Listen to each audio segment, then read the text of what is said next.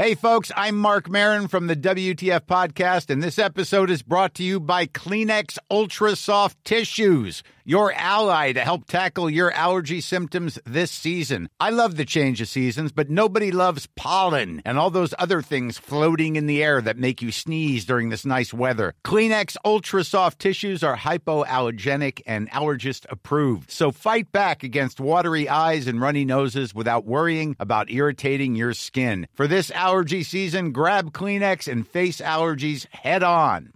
I'm Sandra, and I'm just the professional your small business was looking for. But you didn't hire me because you didn't use LinkedIn jobs. LinkedIn has professionals you can't find anywhere else, including those who aren't actively looking for a new job but might be open to the perfect role, like me.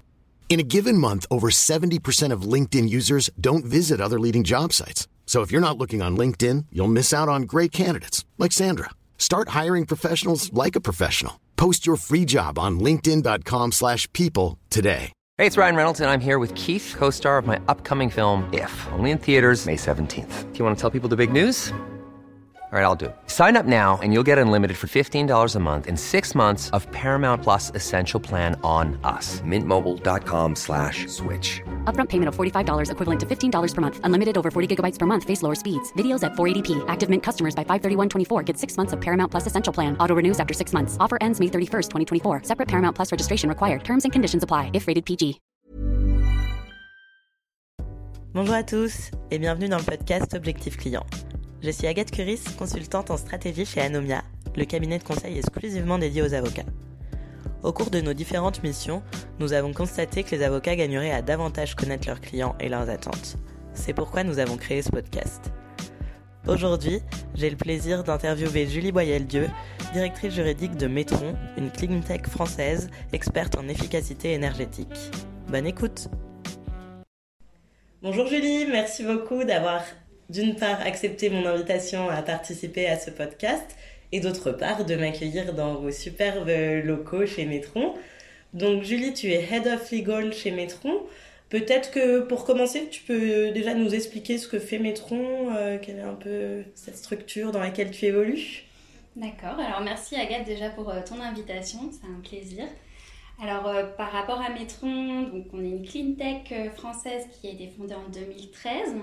On est euh, des experts dans l'efficacité énergétique et l'amélioration euh, des performances euh, énergétiques des industries et du tertiaire. Notre objectif, c'est de réduire les coûts énergétiques, l'empreinte carbone de toutes les entreprises. On propose une solution de gestion, d'optimisation énergétique. Donc notre idée, notre concept, c'est vraiment d'accompagner les entreprises pour qu'elles puissent elles-mêmes visualiser leur consommation énergétique et qu'elles puissent agir pour adapter leur stratégie d'optimisation, de décarbonation et d'économie d'énergie. Ok, top. Et quand tu dis on propose une solution, ça prend quelle euh, forme? C'est une plateforme, un outil Oui, c'est une plateforme, un outil euh, en SaaS Ok, euh, qu'on propose euh, à nos, à nos clients euh, qui sont basés euh, un petit peu partout dans le monde, principalement des grands groupes euh, dans tous les secteurs, mais euh, plus dans l'industrie et euh, dans le tertiaire. ok. Donc Metron, ça a été créé en 2013 et aujourd'hui, ça représente combien de personnes à peu près? Aujourd'hui, on est presque à 200 personnes et euh, il y a trois ans, on devait être euh, 30 Ah oui, donc là, ça a bien bien explosé sur euh, ces dernières années. complètement. Et toi, tu as rejoint l'aventure quand? J'ai rejoint euh, l'aventure il y a deux ans maintenant, Ok, donc en pleine explosion. en pleine explosion et, euh, et ça bouge très vite. Donc euh, c'est vraiment très dynamique et c'est un plaisir de suivre euh, la, la courbe de croissance qui est vraiment très rapide. J'imagine. Et lorsque tu as rejoint Metron, donc aujourd'hui tu me disais tu es Head of Legal, donc directrice juridique, si Oui, on le dit ça. euh, mais de français. Euh, tu as rejoint Metron directement à ce poste-là ou est-ce que ton poste a évolué en deux ans? Est-ce que tu peux nous raconter un petit peu euh, ton parcours? Alors j'ai rejoint Metron directement euh, comme Head of Legal.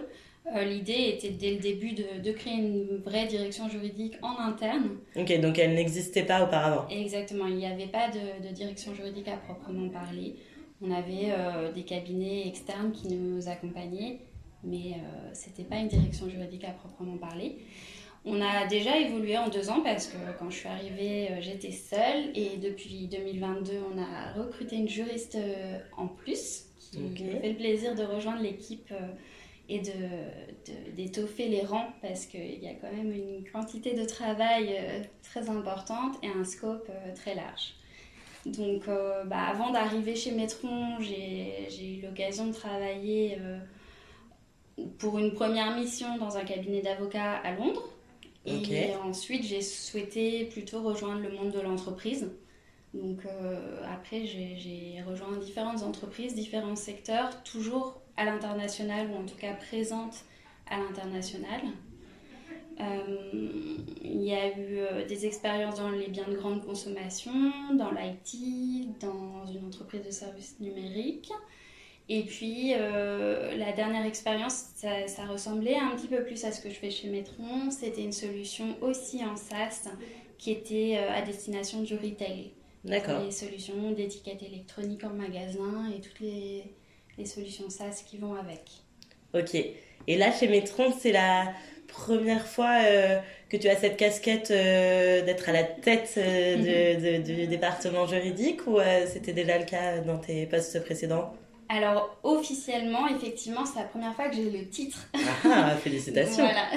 Ma première expérience euh, en tant que Head of Legal, euh, c'était plus en sous-marin parce que je créais aussi euh, le département juridique, mais j'étais vraiment rattachée euh, à, à la personne euh, qui était euh, plus sur les sujets financiers. Ok. Et là, euh, je suis vraiment euh, Head of Legal, euh, j'ai euh, ma direction. euh, et ça, euh, c'est la première fois et c'est vraiment un challenge euh, super euh, encourageant et, passionnant.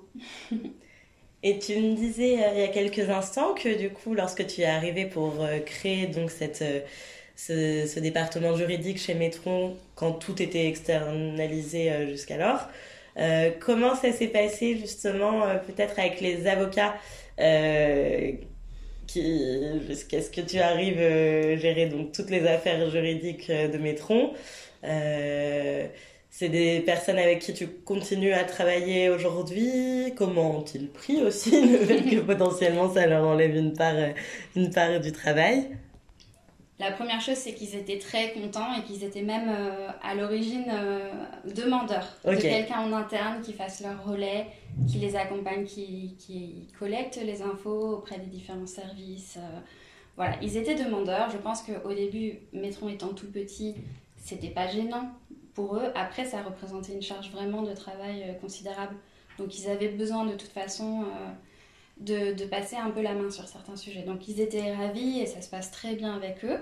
On continue de travailler avec eux sur beaucoup de sujets, notamment sur euh, l'accompagnement sur les levées de fonds, sur les Mhm. sujets corporate de, de l'entité mère. Donc, on continue à bien collaborer ensemble. Ils ont tout l'historique. C'est vraiment des, les, les personnes qui sont les, presque les plus anciennes sur les sujets. Donc, euh, ils sont toujours euh, à nos côtés. On s'entend très bien avec eux. Euh, ils n'ont pas hésité à passer euh, la main sur tous les sujets, principalement business, qu'on a repris. Et, et ça se passe toujours très bien avec eux. Ok, ils ne se sont pas sentis menacés. Non, non, non. Je pense que de toute façon, ils n'avaient plus les, les moyens, passante, la bande passante pour nous accompagner. Ça, ça devenait vraiment trop euh, prenant.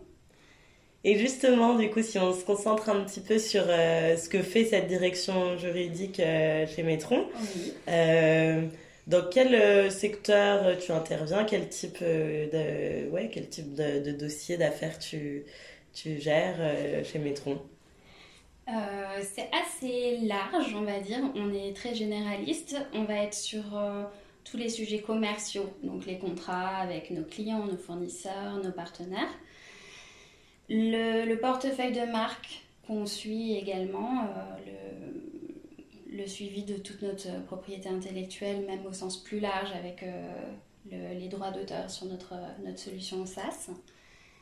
On a le suivi des filiales aussi, on a 10 bureaux euh, dans, le, dans le monde, donc forcément Ah il y a un suivi corporate à assurer. Ah oui, donc les 200 personnes dont tu me parlais tout à l'heure, c'est dans ces 10 bureaux, Ex- dispatchés dans ces 10 bureaux. Exactement. Ok. dans 10 bureaux.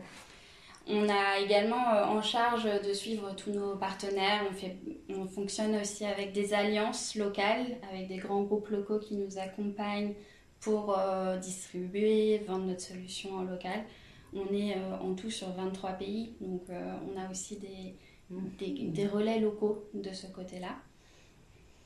Et on a évidemment tous les sujets de compliance, notamment les données personnelles. Donc euh, c'est un gros bloc aussi. Et quand il y en a, les litiges, mais on est plutôt, euh, pour le moment, on est plutôt bien de ce côté-là pour le moment. et tant mieux, on espère que ça reste euh, comme ça et, qu'on reste sur une bonne lancée. Écoute, on touche du bois, on espère également. Alors du coup, il y a une dimension internationale qui est du coup qui a l'air assez assez présente. Euh, ce que tu disais, c'est que du coup, toi, tu es à la tête du département juridique et que maintenant tu as euh, une collaboratrice, c'est ça? Euh, Qui est à Paris aussi, au siège.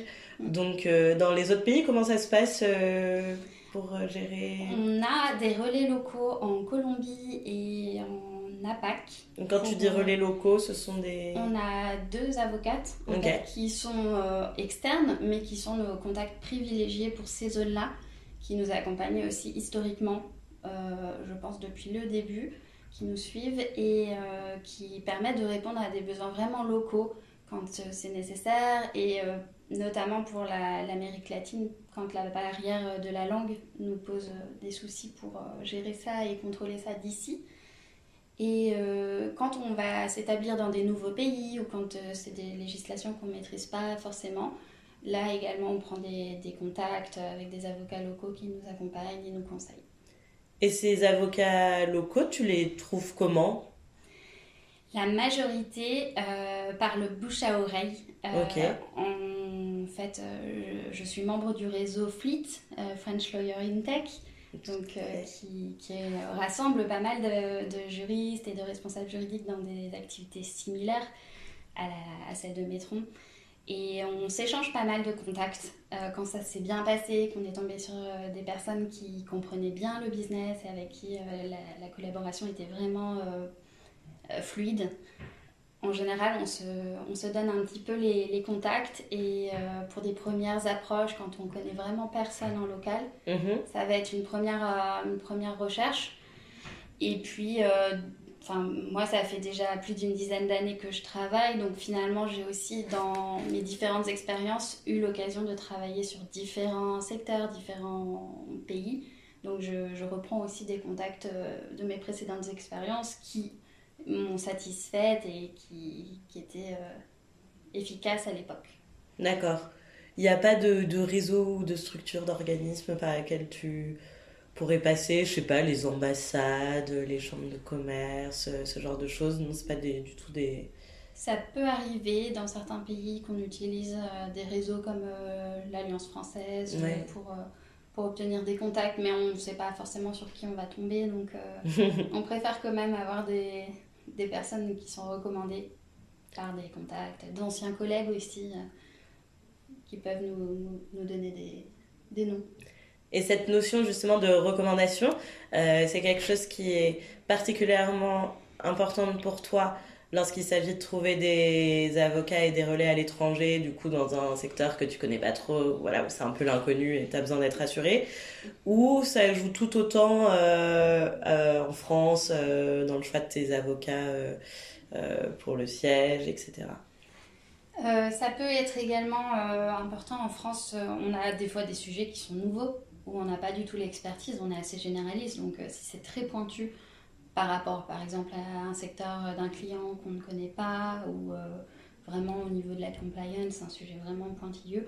On va aussi prendre des recommandations pour avoir des gens qui sont vraiment experts de leur sujet et qui maîtrisent bien euh, euh, le sujet en question. Ok, et donc toujours principalement via Fleet? Oui, principalement. C'est vrai que. J'ai l'impression que c'est là où tout se passe. Hein. Eh oui, tout s'y passe. Ok, donc c'est vraiment un critère euh, de choix pour toi, euh, le fait que les avocats avec lesquels tu travailles euh, soient recommandés. Exactement. Est-ce qu'il y a d'autres critères qui sont primordiaux dans, dans, la manière dont tu vas les choisir Alors il y a forcément aussi le prix qui va être un critère. Donc personnellement je ne suis pas forcément à chercher des gros cabinets je préfère un cabinet plus petit où c'est vraiment la personne, l'avocat que, que, je recherche, pas forcément le nom et le titre euh, du cabinet. Ce qui est souvent plus avantageux d'un point de vue prix en plus. Exactement, donc à la fois c'est le plus euh, meilleur marché et c'est surtout, euh, on a plus souvent une consultation qui est rédigée directement par l'avocat et pas forcément par toute, toute son équipe. Donc là aussi, on a directement la personne qu'on a choisi qui travaille euh, vraiment sur notre sujet. Donc euh, ça, c'est un critère important. Euh, sur les, critères, ça va être vraiment de sentir que la personne en face, elle comprend notre business, qu'elle est vraiment orientée sur, sur ça et qu'elle n'est pas dans uniquement des législations qui vont... L'idée, c'est pas d'avoir une consultation qui fait 30 pages où on me rappelle tout l'historique de la loi.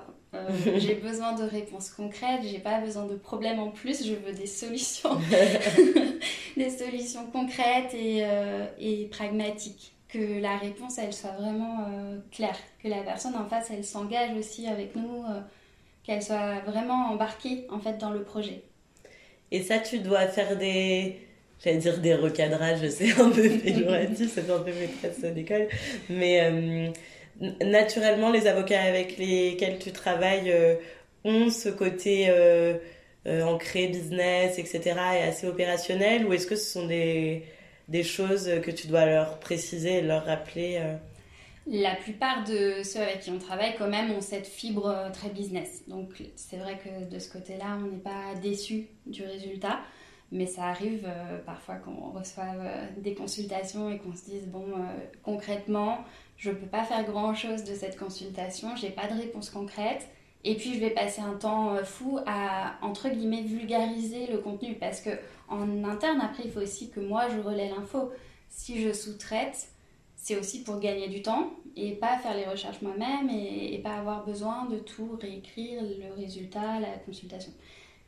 Si ce que je reçois, c'est complètement du, du langage euh, juridique, euh, c'est très très pompeux, vois du terme, je pourrais pas euh, le communiquer tel quel. Donc je vais devoir retravailler dessus. C'est du temps perdu et j'ai l'impression un peu d'avoir euh, mis de l'argent par la fenêtre. Oui, finalement tu passes autant de temps à, traduire entre guillemets en langage euh, courant. C'est exactement ça. Et on n'a pas de temps pour ça. Donc si c'est le cas, soit je vais ne pas faire appel à ce cabinet la fois suivante soit je vais redemander, euh, revenir vers eux en leur demandant de, de, simplifier ou en posant la question clairement. Clairement, on, y va ou pas euh, Quel est l'enjeu et quelle est la réponse concrète Parce que parfois, il n'y a même pas la réponse dans la consultation. C'est très... Euh, on reste en terrain très sécurisé, on fait une réponse sans surtout prendre de décisions et d'engagements pour se protéger. Et quand tu insistes un peu, du coup, euh, tu, tu, rencontres quoi comme, euh, comme réaction? Je pense que ces personnes-là sont plus dans. pensent à leur responsabilité en tant qu'avocat et s'ils ne veulent pas se positionner dans la première consultation, en général, même en, en recadrant, on a du mal à leur faire euh, sortir un avis tranché sur la question. Mais bon, bah, après, c'est aussi notre, notre casquette qui nous permet de de trancher en interne. Hein. En fait, euh, toi, il faut qu'on te donne tous les éléments de manière euh, claire, peut-être, et simple pour que tu puisses, euh, toi, trancher après. C'est vrai que s'il y a des enjeux de stratégie, ça ça revient pas forcément à l'avocat de, de, décider ça pour vous. Oui, bien sûr, mais ce qu'on peut attendre de lui, c'est quand même de nous permettre d'évaluer le risque, oui. de le quantifier, de se rendre compte à quel point euh, telle ou telle décision peut engendrer tel et tel risque. Nous, on est là évidemment pour euh, prendre les décisions et engager notre responsabilité, nos risques et faire nos choix. Mais il faut qu'on puisse les faire en connaissance de cause et, et, savoir si le risque, par exemple, qui est soulevé par un avocat, il est réel ou si, au contraire, euh, c'est un risque complètement éventuel, hypothétique, qui, dans les faits, ne se réalise jamais. Mm. Et ça, quand par exemple on est sur euh, des marchés nouveaux ou des territoires nouveaux, on n'a pas toujours ce recul et c'est là où on attend d'eux une expertise et un historique. Concrètement, est-ce que vous avez déjà vu ça se passer ou pas? Est-ce que ce risque-là, il, il existe vraiment ou il est théorique et vous faites juste votre job de nous alerter? Oui, oui, je comprends. Mm. Ça, c'est des notions forcément qui doivent être importantes pour vous d'avoir. sur. sur ah bah alors j'oublie mes j'oublie mes, mes, questions, ça ne va pas du tout. Euh, si en fonction des différentes matières euh, dans lesquelles tu fais appel à des avocats, est-ce que tu as des critères un peu qui diffèrent? Alors autant sur le choix que sur la manière de travailler, est-ce que tu attends exactement la même chose, je sais pas, d'un avocat en droit des affaires, euh, corporate, etc., qu'un avocat en droit social, si tant est que tu fasses appel à des avocats en droit social de temps en temps, qu'un avocat euh, spécialisé dans la protection des données personnelles. Enfin voilà. Est-ce qu'il y a des critères qui diffèrent un petit peu en fonction des, domaines? Alors, euh, je pense que déjà, euh, en fonction des domaines, si c'est sur un, territoire global ou au contraire sur un pays donné, on va avoir des critères sur les langues parlées par le cabinet. Si c'est un sujet un peu transverse, on va essayer de voir si le cabinet lui-même a des antennes dans les autres pays concernés ou si c'est juste un cabinet euh, local pour éviter justement de réexpliquer euh, à euh, tous les interlocuteurs du dossier. Si on peut, sur un sujet particulier, avoir une expertise qui est assez globale, ça nous permet d'éviter de, repasser avec différents avocats. On va essayer de, de grouper, évidemment. Euh, sur certains sujets, euh, par exemple euh, plus en droit des sociétés, on va aussi s'interroger sur les outils, les façons de travailler, si on peut essayer de digitaliser quand il y a beaucoup de choses à signer par exemple, s'il passe par des outils de signature électronique, quand on peut faire ce genre de choses. Et puis, en fonction des matières, c'est vrai que oui, sur, euh, sur les sujets euh, compliance, ça va vraiment être euh, ceux qui vont pouvoir apporter aussi de la documentation qui soit vraiment utile, efficace, et puis des, des, alertes peut-être sur des choses qu'on ne maîtrise pas. Quand c'est vraiment des sujets d'expertise qu'on n'a pas, on va attendre d'eux qui puissent nous apporter également des alertes plus tard en fait. On les sollicite à un moment donné pour un sujet et qu'on reste un petit peu en contact. Euh, c'est ce qui se passe avec certains avocats avec qui on a travaillé. Et par exemple, euh, c'est un exemple, euh, on a travaillé avec eux en Russie et ils continuent à nous informer aujourd'hui sur l'évolution de la situation. Et ça, c'est, je trouve, très appréciable, par exemple. Et cette information, elle vient sous forme vraiment de messages personnalisés ou c'est des newsletters euh, qui vous envoient C'est des newsletters, mais qui sont ciblés sur les sujets pour lesquels on les a sollicités. Donc euh, qui tombent pile poil euh, dans, le, dans le cœur, dans le vif du sujet. Ok, donc pour mm. toi, ça, typiquement, c'est une bonne pratique pour un avocat dans la manière de garder contact avec ses clients, mm. de continuer à envoyer comme ça de la documentation. Oui, clairement, euh, ça, permet déjà qu'on ne l'oublie pas. Et puis, euh, c'est synthétique, euh, c'est pragmatique. Donc, si on avait d'autres sujets à venir sur les mêmes problématiques, clairement, on, referait appel à, ce même avocat. Très bien. Et sur la manière dont toi, tu te renseignes sur l'actualité juridique, etc. Donc tu as ces newsletters quand, quand, il y a des avocats qui, qui en mettent, euh, qui en mettent en place. Est-ce que toi, tu as d'autres sources d'informations privilégiées euh, Est-ce que tu peux m'en dire un petit peu plus là-dessus? Pour certains sujets, euh, typiquement le GDPR, etc., je vais directement à la source régulièrement voir un petit peu ce qu'il y a de nouveau sur le site de la CNIL, etc.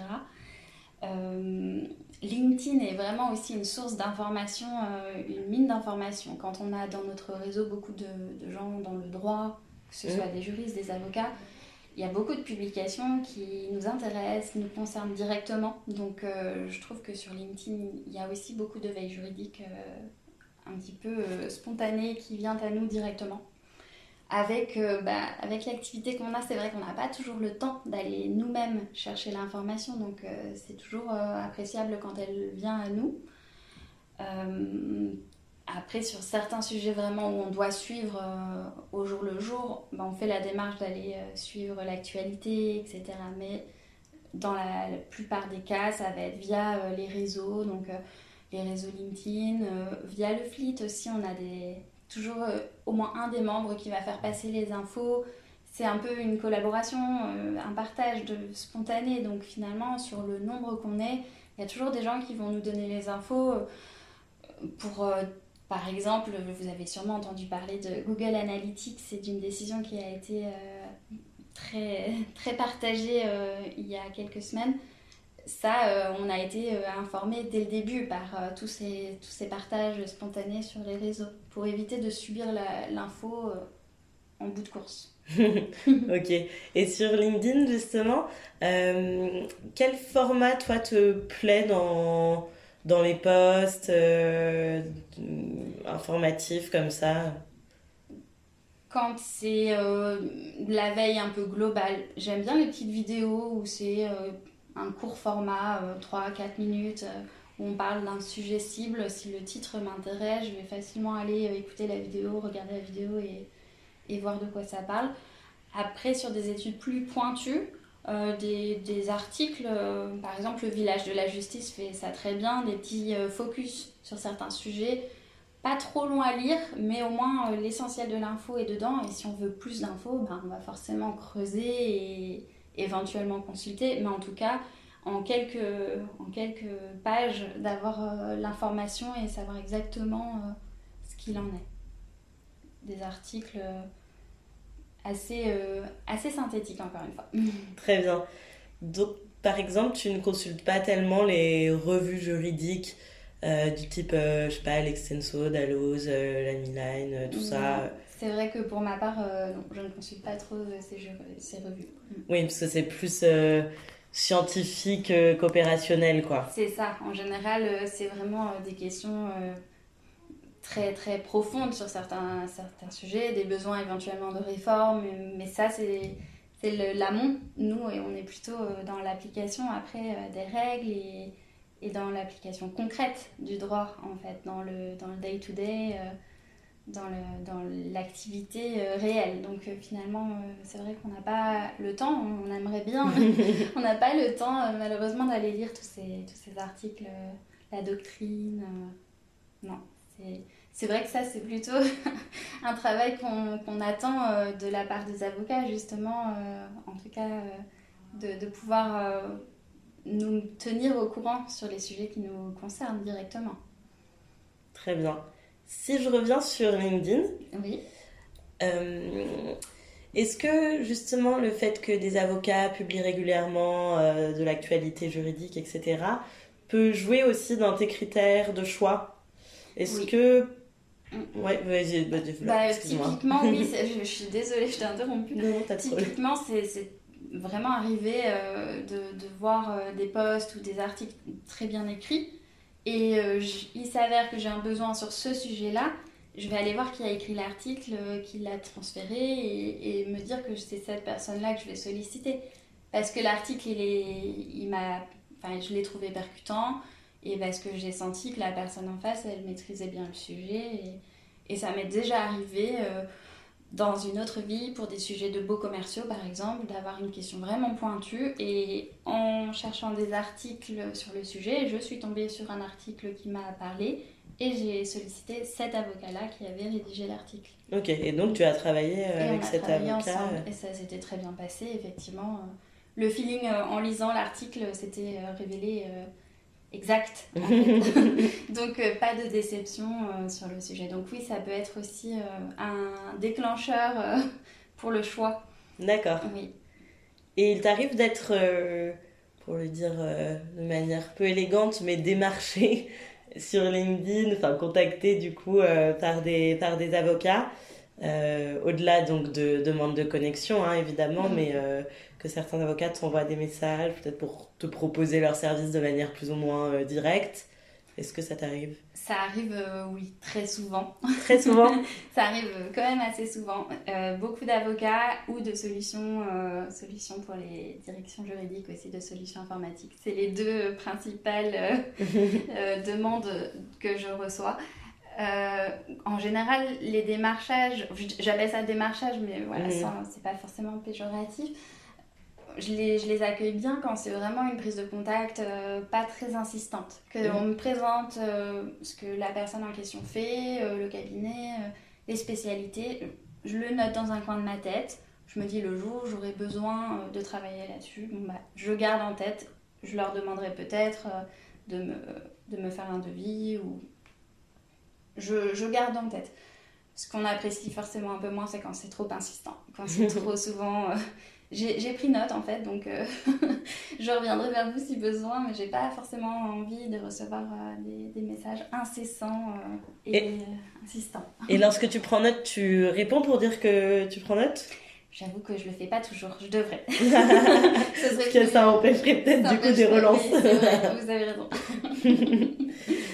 et et donc des démarches, euh, enfin des, des, des, messages de contact qui sont plutôt donc courts pour présenter l'activité, etc. Est-ce qu'il t'arrive qu'on t'envoie aussi du contenu non, non, pas euh, en direct. Des, personnes qui publient sur leur, euh, sur leur feed, oui, du contenu, ça arrive. Mais qui me l'envoient en direct via, via LinkedIn, non, ça, ça n'arrive pas. Euh, je pensais à autre chose par rapport euh, aux avocats, euh, de comment on peut aussi les solliciter. je trouve aussi que quand on va, par exemple, via le FLIT ou via d'autres événements, des fois il y a des, des, matinées juridiques qui sont organisées sur tel ou tel thème. Mhm. Là aussi, le, la personne qui va présenter le sujet, si, si je trouve que c'est bien présenté, c'est efficace, c'est aussi un moyen de se faire connaître, je trouve, et qui nous apporte. Donc forcément, on va plus être euh, dans une logique de collaboration et c'est vrai que c'est toujours euh, apprécié quand on est invité à une matinée juridique sur tel et tel sujet qui est dans notre cœur d'activité. À la fois, ça nous apporte des choses et je pense qu'en contrepartie, ça donne aussi de la visibilité à, l'interlocuteur. Oui, bien sûr. Donc en fait, ce qui compte euh, pour toi, c'est ce côté que ce soit soit via LinkedIn euh, dans la publication, soit par des interventions lors de conférences, ce genre de choses, c'est que l'avocat en question te, bah, te donne un peu de contenu et ce faisant te montre ses compétences et ça, ça te, ça, ça te rassure et ça te... Ça peut attirer plus notre attention, effectivement. Et je pense que voilà, on est dans un monde où on court après le temps donc quand on reçoit des informations, des, des, contenus euh, juridiques, je pense que déjà on est plus ouvert à après euh, bah, restituer ça sous forme de, de prestations ou pour, euh, pour la suite. Quoi. Ça, ça, nous met dans une bonne optique, je pense. Ok, très bien.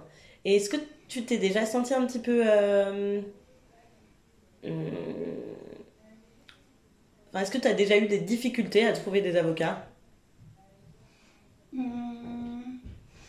À trouver des avocats, pas forcément, mais qui sachent, euh, qui soient experts dans, dans des domaines. Euh, des fois, c'est un petit peu difficile de cibler en fait leur spécialité et de trouver quelqu'un qui corresponde vraiment à la recherche euh, sur à la fois notre domaine d'activité, celui du client et le besoin spécifique en question. Euh, matcher l'ensemble, des fois, c'est compliqué. Parce qu'on va avoir des experts dans certains domaines, mais qui ne sont pas forcément du tout euh, au courant de comment ça peut fonctionner, par exemple, euh, dans une start-up ou bien dans un domaine comme le nôtre du SaaS. Et des fois, de matcher tout ça, c'est compliqué. De matcher les, toutes les spécifications de la, de la, demande, en fait. Mais sinon, dans l'ensemble, j'ai quand même toujours trouvé des avocats pour les, pour les demandes que j'avais et puis euh, toujours euh, réussi à trouver soit euh, dans les réseaux, comme on parlait tout à l'heure, du fleet, des anciens collègues aussi, soit via le bouche à oreille. Mais c'est rare que j'ai que j'ai besoin de faire une recherche Google pour trouver un avocat. C'est quand même très rare.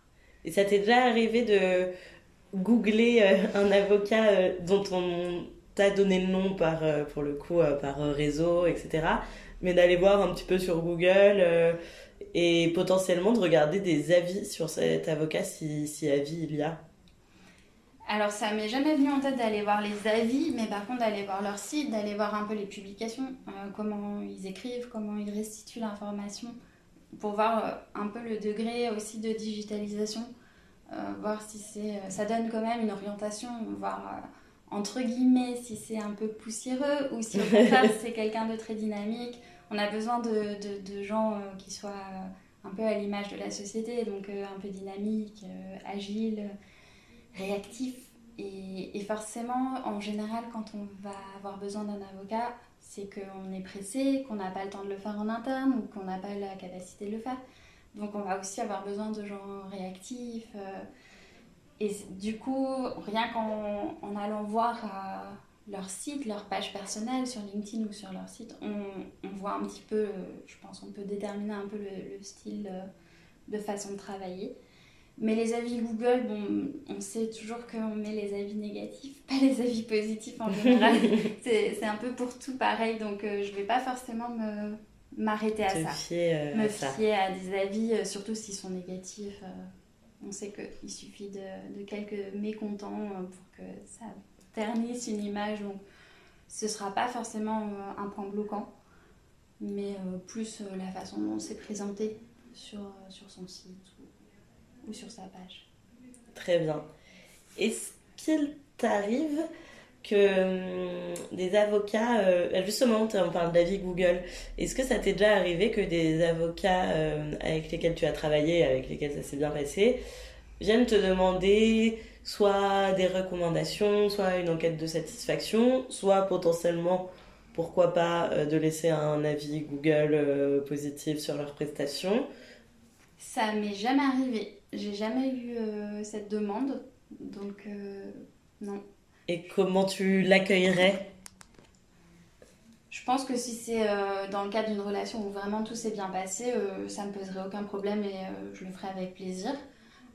Ça pourrait me sembler un peu culotté si par exemple j'ai pas été très satisfaite et c'était un peu moyen. Je vais me dire, bon bah, vaudrait mieux passer cette énergie à, à faire des rendus un peu plus, un peu plus satisfaisants. Mais bah, je trouve que c'est vrai qu'on ne pense pas à le faire, donc si on me le demande, je ne serais pas surprise parce que de moi-même, je ne vais pas penser à le faire. Et, et des fois, c'est vrai qu'ils le méritent et ça pourrait leur apporter euh, de la visibilité. Par contre, ce que je fais, c'est que je recommande euh, à mes amis, euh, mes amis juristes, je n'hésite pas. Mm, mm. Dans une précédente expérience, j'ai travaillé avec un cabinet avec qui ça s'est vraiment très bien passé et je l'ai déjà recommandé à plusieurs personnes donc euh, c'est une manière de faire des recommandations euh, un peu plus en sous-marin, mais, mais j'hésite pas à transmettre aussi les coordonnées de, de mes, mes avocats chouchous. Et sur ceux avec qui euh, ça se passe pas forcément au mieux, parce que je suppose que ça arrive, hein, mm. est-ce que tu si tant est qu'ils le sollicitent, hein, mais est-ce que tu prendrais le temps de leur expliquer ce qui a péché admettons, mm. je travaille sur un dossier avec un avocat, ça se passe pas au top, euh, le dossier est clos, etc. Si cet avocat revient vers toi pour le coup avec euh, une volonté de connaître un peu ton degré de satisfaction, euh, je sais pas, un petit questionnaire, admettons, et puis mm. à l'issue de ce questionnaire, il voit que la satisfaction n'était pas au rendez-vous.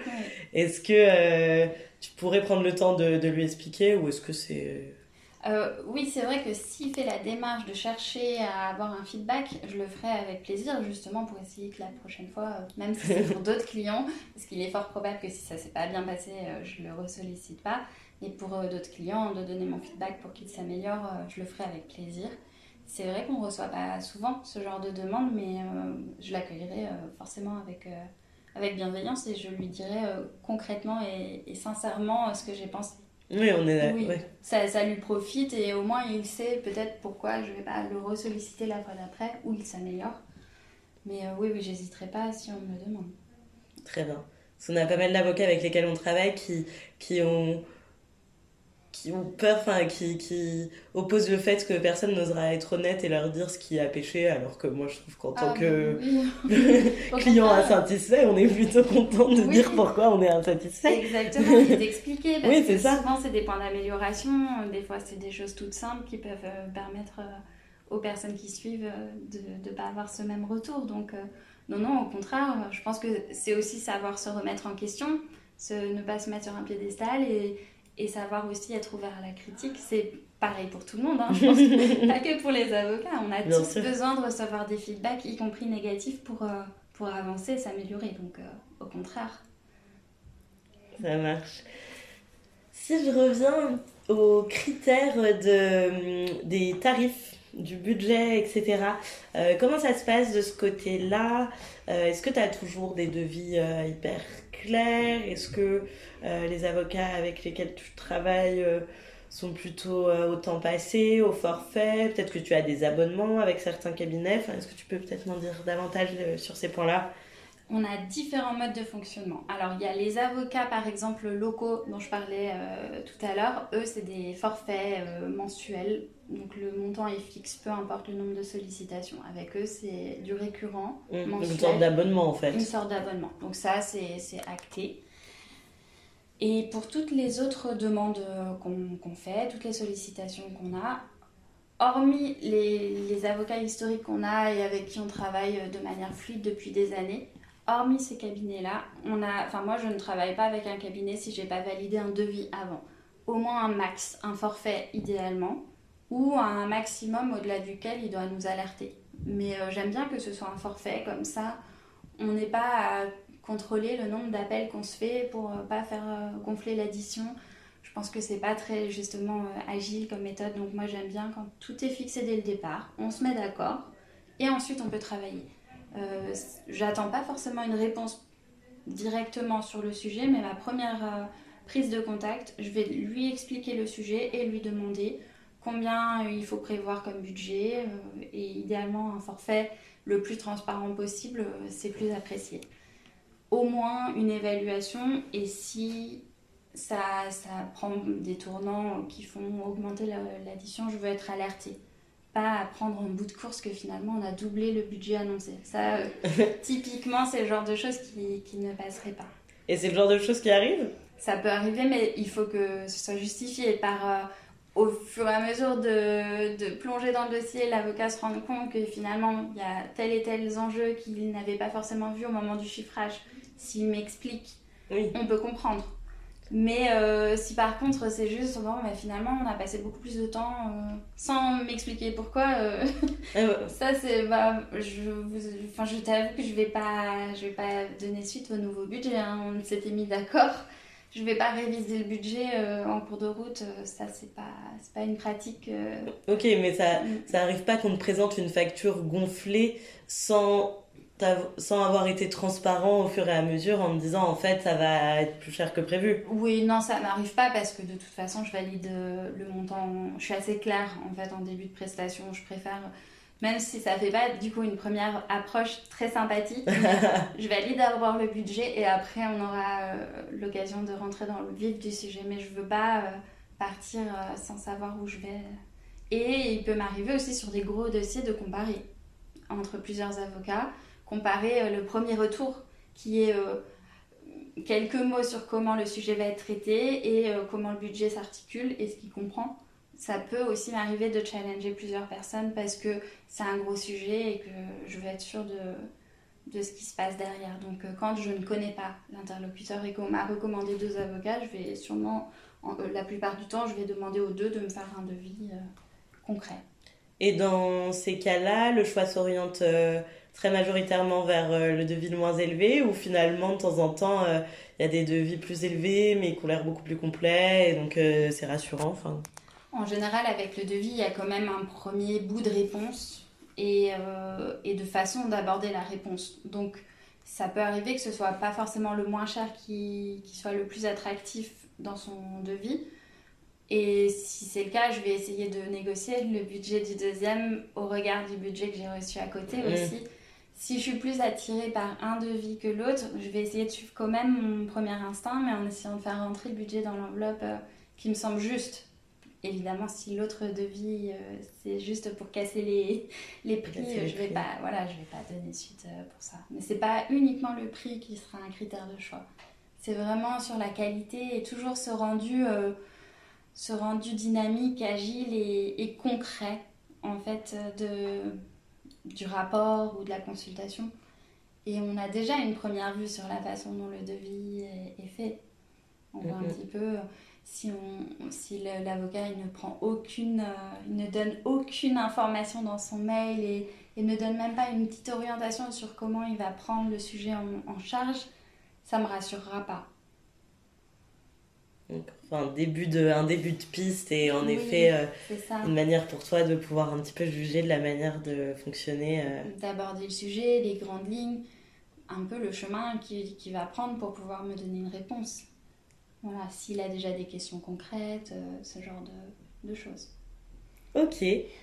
Eh bien, écoute, tout cela m'a l'air très, très clair, très complet. Est-ce qu'il y a un sujet dont on n'aurait pas parlé ou un, un critère, un message qui tient vraiment à cœur que tu voudrais faire passer aux 70 000 avocats français Ben, je pense que ça va dans le, dans le sens euh, un petit peu de ce que fait Métron, mais de- de- d'essayer de, vous digitaliser, de- d'être le plus, euh, le plus dynamique et, et de- d'enlever un petit peu ce côté poussiéreux de la profession pour vous mettre vraiment à la page et suivre l'évolution du marché.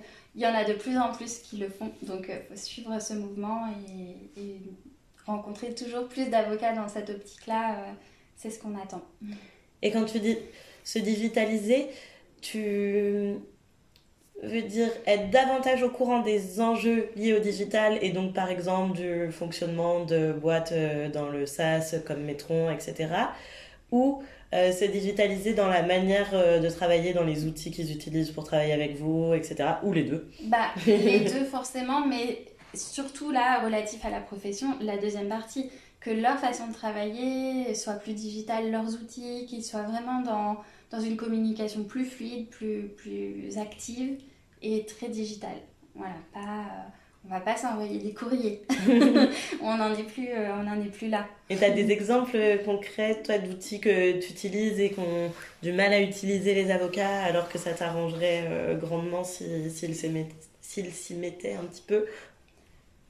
Ça va être sur les modes de communication, par exemple, euh, sur, le, sur le suivi de la propriété intellectuelle. euh, on n'en est plus à travailler avec euh, des, dossiers papier et des, courriers euh, formels.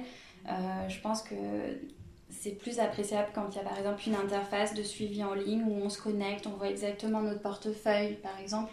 Quand on a confié notre gestion en externe, ben, je trouve que c'est bien d'avoir une vision sur tous les dossiers en cours. Donc si on a un cabinet avec qui on travaille sur plein de sujets, je trouve que d'avoir une interface par exemple de gestion où on peut visualiser les sujets en cours, où ça en est, pouvoir suivre l'avancement, éventuellement la facturation associée, ce genre d'outil, à ce jour, je pense que c'est pas souvent euh, présenté, ça m'est pas beaucoup arrivé, à part euh, sur l'IP dans une précédente expérience. Mais je pense que ça pourrait euh, être intéressant pour le même les sujets commerciaux, suivre quand on a plusieurs demandes en cours, visualiser clairement sans être obligé de relancer, de- d'envoyer des mails, euh, voilà, plus, plus dans une collaboration plus que plus qu'une relation euh, client client avocat.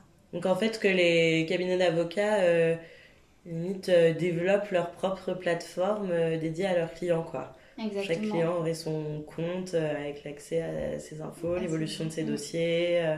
Exactement. Et l'historique, voilà, pour que justement à chaque fois on ne soit pas obligé de, de tout réexpliquer, euh, qu'on ait une sorte de fiche euh, client. C'est une idée, hein Bah, très bien, c'est une belle piste de développement je pense pour euh, pas mal, euh, pas mal de cabinets, on garde ça en tête. bon bah écoute, euh, merci beaucoup Julie Merci euh, de ton intervention et de cet accueil. Et puis euh, bonne fin d'après-midi et à bientôt. Merci beaucoup à toi. Et voilà pour cet épisode. Merci de l'avoir écouté. Je vous invite à retrouver l'ensemble de nos contenus sur le site d'Anomia www.anomia.fr. À bientôt.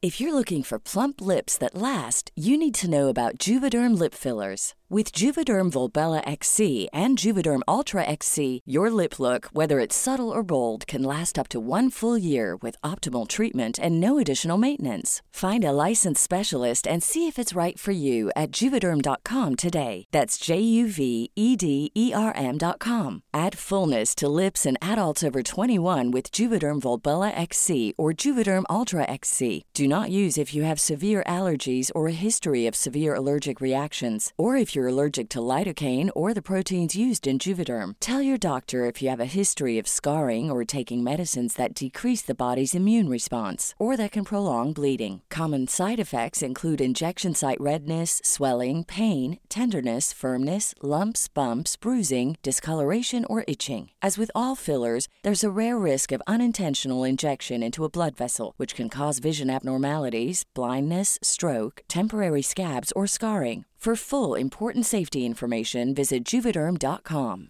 Want truly hydrated skin? Meet Body Care Breakthrough Hyaluronic Body Serum. It's clinically proven to increase hydration by 161%. It's lightweight, fast absorbing, and delivers 24 hours of hydration for silky smooth skin without any sticky afterfeel.